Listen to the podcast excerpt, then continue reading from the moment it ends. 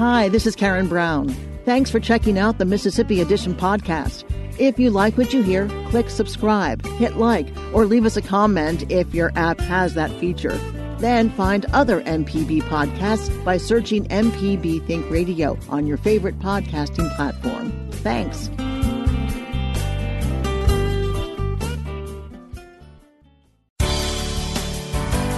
Good morning. It's eight thirty on Friday, December sixth. I'm Karen Brown, and this is Mississippi Edition on M P B Think Radio.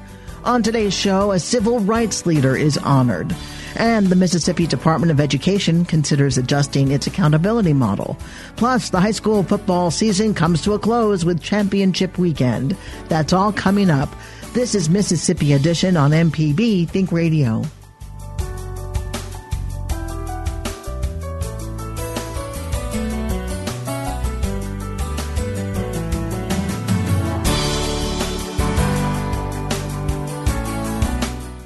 Vernon Dahmer was a voting rights activist in the Hattiesburg area during the civil rights movement. His life was taken following a firebombing of his home by white Knights of the Ku Klux Klan in January of nineteen sixty-six. Now his legacy is being honored outside the Forest County Courthouse through efforts made by David Hogan and the Forest County Board of Supervisors. M P B's Michael Guidry speaks with Dennis Dahmer, son of the fallen civil rights leader, about his father and the new monument to his memory. David Hogan, who is the uh, chairman of the Forest County Board of Supervisors, approached my mother about, I don't know, how would she feel about uh, putting up some type of statue to uh, to her husband. We thought it would be a good idea as long as whatever they put up was a quality project uh, and that any uh, text that they put up is accurate, that you tell the truth about who he was and what happened. But it's really a project of the uh, Forest County Board of uh, Supervisors and Hattiesburg City Council, including, including the mayor. You mentioned wanting the text to really be accurate and stand out. And part of the display uh, with the statue is a wall and the simple quote, "If you don't vote, you don't count." How much does having those words next to your father's likeness mean to you and your family? Well, those are the words that uh, he told a reporter uh, during an interview in the hospital before he died. It was part of an overall statement he made about voting rights, the importance of uh, voting rights, and that particular sentence stood out. So he's been associated with that statement since uh, January tenth, nineteen sixty-six. So my dad was a grassroots community-type organizer. Uh, he was representative of the type of folks that were really the backbone of the nineteen sixties civil rights movement. So uh, he he wasn't an individual that was seeking the limelight. He was not that individual. Uh, he was just a guy who believed that everybody should be treated fairly, uh, especially if you're paying taxes like everybody else. You should have all the rights that any other citizen should have. Using the power of the ballot box to change the type of officials that were being elected to individuals who would uh, uh, be more receptive to the things that you wanted to do to bring about equality. Uh, you mentioned the grassroots efforts that, you know, he started before those national organizations came in. Can you elaborate on some of those, uh, especially the role that the store played? Uh, the community that we live in, north of Hattiesburg, Uh, known as Kelly Settlement, which was a rural farming community. Uh, a lot of uh, the folks in this community owned their own properties. They wouldn't rent and they wouldn't sharecropping. They were farming their own land. So the store was part of that community effort, uh, a location where people could come and they would meet and they would talk about things going on in the community. things that they were concerned about. It was a place where they could go and buy their very basics of what you needed for rural life.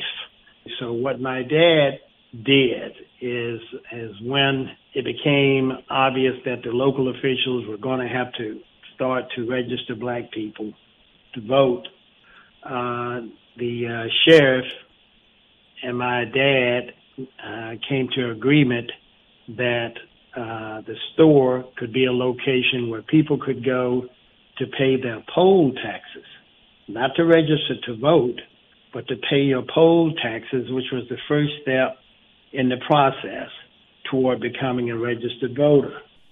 As a young, um, a young man, you know, or just a young child during this time, what can can you just provide a little bit of insight of what life was like living during this time? Yeah, uh, keep in mind uh, when my dad was killed, I was twelve years old, and so I'm in grade school. I am aware that there are people that do not like my dad because of the things that I had seen. You know, I had seen the The, the windows in the store being shot out on a regular basis, mailbox uh, shot off the uh, post, uh, threatening phone calls being made to the house. So I was aware of that, but a lot of the inner workings of what was going on in the movement in Hattiesburg, um, uh, we really wasn't part of it. Uh, now Hollis and Hollis Watkins and Curtis Hayes did live with us, who were the first activists to come into the area, the first S N C C workers. So as a result of the discussions between them and my dad, you know, I would get tidbits of what was going on. So I had a general idea, but in terms of the specifics and the nuts and the bolts, I wasn't part of it. Uh, we were focusing on the rural life thing we were doing. To me, my dad was dad. That's who he was. He was the guy that uh, taught me how to work. He was the guy that I, carried me hunting, fishing, and uh, so that's who he was to me, more so than uh, uh, a civil rights person. Uh, so our life here, I would say, was different than the folks in Hattiesburg. What do you hope future generations take from from this, knowing that your father and those words are memorialized? I think it's a good idea uh, of what the uh, local officials and and others in the community did in terms of putting this statue up. But, uh, you know, we're living in a time and an era where we have a lot of younger generations that, that really don't know a lot about this history, probably never cared to know a whole lot about it. But the times we're living in right now, the things that are taking place in America, I think it's sort of an awakening to a lot of the younger generations. Now, when you go there to that Forest County Courthouse, that's a very historical place. Uh, you look to the right, you'll find a, uh, the uh, typical conservative monument uh, placed during uh, right after uh, uh, Reconstruction. Uh, and that starting of the Jim Crow era, era. And then you look to the left of that courthouse, and there's a statue of my dad telling another part of that history of Mississippi.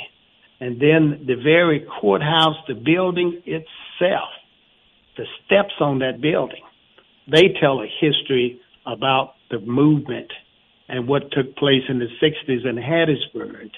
Uh, you go upstairs, there's the courtroom up there, where the trials were held for the individuals who, who murdered my dad.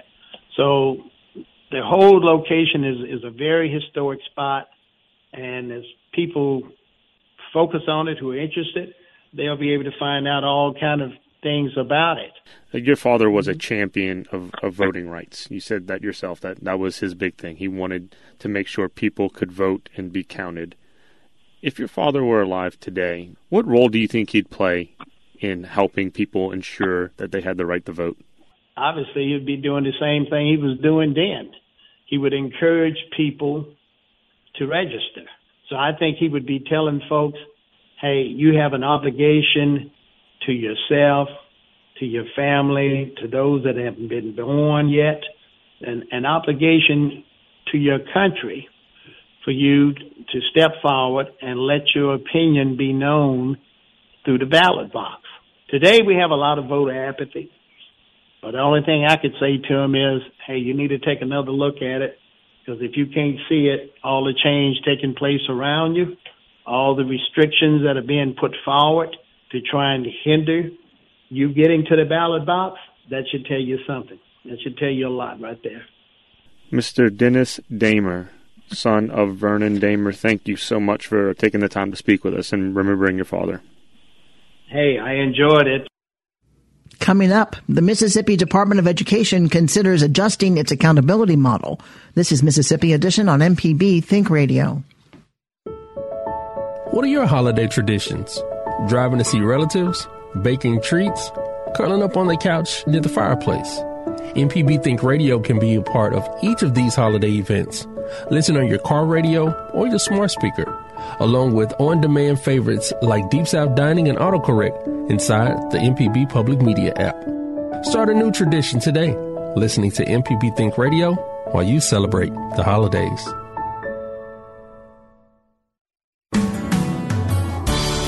This is Mississippi Edition on M P B Think Radio. I'm Karen Brown. The Accountability Task Force met Thursday at the Mississippi Department of Education to discuss the accountability model that measures student achievement. At the heart of the conversation was the United States History exam. The State Board of Education is currently considering eliminating the test from its accountability model. M P B's Ashley Norwood talks to Doctor Tim Martin about the task force's objectives. The goals for today in the Accountability Task Force, um, well, we were tasked from the State Board um, that if uh, not that we were making the decision whether U S history was removed or not, that would be their decision, but if it was removed, uh, what impact would it have on the accountability model uh, and the accountability uh, statewide? And so we were looking for a solution that would have the, the, the most uh, minimal um, impact on the overall accountability model. If U S history was removed, where would those fifty points go, and where would they go to make the most, the the the, the least uh, impact? What are some favorable options um, discussed today? Well, the one that has come to the forefront, it hasn't been voted on yet, but the one that I think will be approved is to move those fifty points to science. Um, the science um, test at the high school level uh, right now currently is only worth fifty points. Uh, whereas at fifth grade and eighth grade, it counts for one hundred points in that model. So if you move it, those fifty points at the high school level to science, then it makes the science at the high school comparable with fifth and eighth grade. It also has, as we've seen with impact data today from, from the department, it has the least impact on uh, high school ratings and also on district ratings. You're a former history teacher, right? I, I was a former history teacher before getting into school administration. So do you fear that if the board votes to eliminate that uh, U S history test from accountability or uh, from the, the accountability models, that um, the importance of history or the quality of history teachers uh, will be at stake? I, I personally don't believe so. It, of course, you know, as a former history teacher, you know, it, um, it, U S history, that's dear to my heart. Um, but if we're saying that in order for teachers to know that teachers are going to teach a subject to the level it needs to be taught, that we have to have a state test at the end of that course, then we don't need to be talking about eliminating the test. We need to be talking about adding a lot more tests. And in successful districts like mine in Clinton, we hold our teachers accountable whether they are whether they have a state test involved or whether they don't have a state test. We have ways of making and holding them accountable to make sure that students are taught. If the U S history is done away with, uh, districts will do the same. They will make sure that U S histories continue to be taught at a very high level, because it is something for students to, to become better citizens. Doctor Tim Martin is the superintendent of Clinton Public Schools. Doctor Eddie Peasant agrees that the U S history course helps in developing critical skills.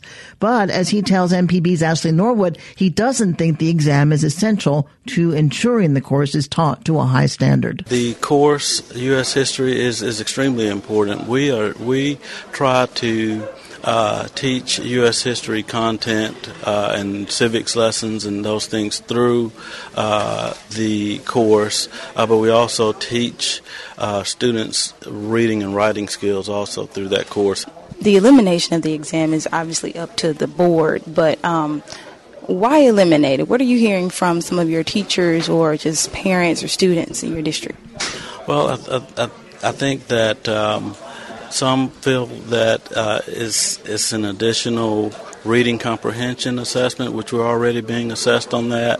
And, and, and I feel like in the course, reading comprehension does need to be uh, taught in that course, but uh, if we're already being assessed on it through other assessments, uh, then it might not be necessary to to have an assessment. I believe that we need to hold, we need to teach U S history, and I believe that we need to hold teachers accountable for teaching those standards. Um, and I also believe that, uh, you know, many I uh, believe that uh, we can incorporate uh, and increase uh, the uh, U S history standards in the lower grade, and as far as like the eighth grade, seventh or eighth grade U S history course, uh, to uh, to to stress the the importance of, of the history of our country uh, and, and and history in general.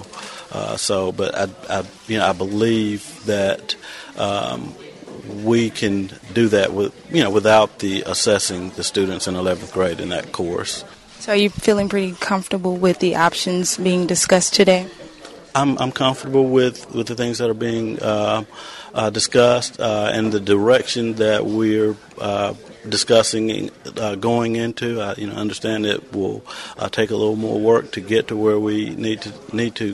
go, but uh, it, it it shouldn't matter how much work it's going to take, uh, as long as we're doing what's right and what's best for for everyone and every child in our state, every community in our state. What do you say to people that think eliminating one test won't eliminate the problem or the stress? Personally, that's a personal opinion. I believe that it would uh, reduce uh, some of those stresses, but at the same time, as I stated earlier, we should uh, continue to hold those teachers accountable for teaching the skills that are necessary through every course, U S history included, uh, teaching those necessary skills uh, that will allow students to have what they need to be successful beyond high school. Doctor Eddie Peasant is the superintendent of the Starkville-Oktibbeha School District. The U S history test is the only exam not required by state or federal law. Coming up, the high school football season comes to a close with championship weekend. This is Mississippi Edition on M P B Think Radio. What are your holiday traditions? Driving to see relatives? Baking treats? Curling up on the couch near the fireplace? M P B Think Radio can be a part of each of these holiday events. Listen on your car radio or your smart speaker, along with on-demand favorites like Deep South Dining and AutoCorrect inside the M P B Public Media app. Start a new tradition today, listening to M P B Think Radio while you celebrate the holidays.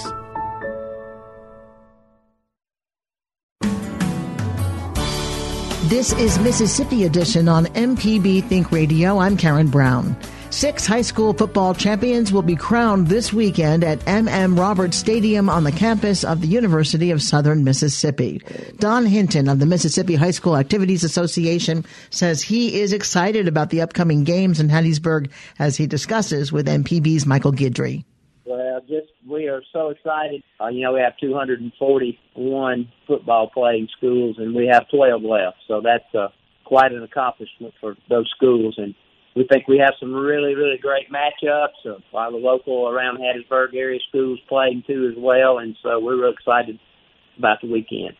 Uh, looking at the game slate, there's a lot of high pedigree uh, schools, and then some that maybe haven't seen this weekend in a while. Is it good for the game, or good for the program to have these these high profile games? Does it does it bring fans, or is it nice to have some of those Cinderella stories, as it were? you know, anytime you have, it's new to a uh, community uh, and to a school, that excitement is lots, lots of excitement generated there, of course, on that because it's the first time and it's new. And but we have our traditional uh, uh, programs that are traditionally just like we have five of the twelve teams that are back uh, from last year, even so they'll be coming back to play. And then and then there's three other schools that are uh, they didn't make it last year, but they're normally in the hunt. And so, but and so, but those schools have good following, of course, because they're so successful. So it's kind of both ways. You, we've got schools that have really good football programs who have good following because they're good every year, and uh, a lot of excitement there and good records. And then you have some new schools that have not been here before, and there's excitement there. So that hopefully that'll that'll create a lot of uh, Of, for our attendance, and uh, and uh, we we just we think we'll have good attendance, and as long as the weather's good and that kind of thing. Earlier this decade, the, you and the M H S A A made the decision to move the games away from Jackson onto the college campuses. Started with Oxford and Starkville, and then now this is the second year you've gotten the University of Southern Miss involved. How has that decision to move the games to the campuses worked out for you and your organization? Well, I, we we say it's one of the best things that we've ever done from the standpoint of our, it was all about facilities. It was all about, we always say championship teams playing in championship facilities. And that, and that was the main reason is that, you know, and some of our uh, universities were, you know, been upgrading their facilities and their, their stadium and, uh, uh, and, and their dressing facilities, and for our young people uh, to be able to, to, to dress in, to play in, to uh, be a part of, uh, And then in some cases, you know, Michael, it was the walk through the Grove, the, the Bulldog Walk, or the Eagle Walk, those type things that we've included in that as well. And we, we do that prior to each uh, of our championship games. So, and being on a university campus, there's excitement about that. And it's just been a win-win for everybody, including our universities who have an opportunity to showcase their university uh, to young people that possibly will come there to pay tuition. Well, you mentioned the teams themselves, the schools, the, the traveling fans and support. The last element that makes these games possible uh, are the officials. Uh, a recent survey by the National Association of Sports Officials reported that more than seventy-five percent of all high school officials quit due to adult behavior, and eighty percent of new officials step away after only two years of officiating. Another contributing factor was found that compensation has remained kind of stagnant for two years. What is the M H S A A doing uh, to combat those trends in Mississippi? We continue to stress. We continue to try to educate. We continue to uh, place emphasis on our security plans, that is a, an, an administrator taking care of their officials. We educate our, uh, our schools to try to Um, make sure that there's a safe environment for officials uh, along the same way, and also about the behavior during the contest. And we have announcements that are made uh, at the beginning of a contest about the, the, the officials and about uh, sportsmanship and mutual respect for each other. So uh, we do that, that that too as well. We also have an, a, a, we'll have our third this next year, Officiate Mississippi, where we bring any official that would like to come, and we have a few hundred that come, but we have Officiate Mississippi Day, and it's a it's a great day for officials to come, and we recognize them, and that, that's more in the terms of recruitment of what you're saying. And we have we have increased our pay uh, along the way. Uh, we try to look at states similar in size to us, and and and mid, and in the South, and we try to make sure that we are uh, that our officials are adequately compensated, and not not the highest, but they're not the lowest either, and then put some travel in there when you have playoff games and things like that. So just try to take care of them that way. Don Hinton is the executive director of the M H S A A. Thanks for listening to the Mississippi Edition podcast from M P B News and M P B Think Radio. Don't forget to subscribe if you haven't already. And if your app lets you, leave a comment or review. We really do appreciate it. Remember, you can always get in touch with M P B News on Facebook and Twitter. And fresh episodes of the podcast are posted every weekday morning. I'm Karen Brown. Thanks for listening. This is Mississippi Edition from M P B Think Radio.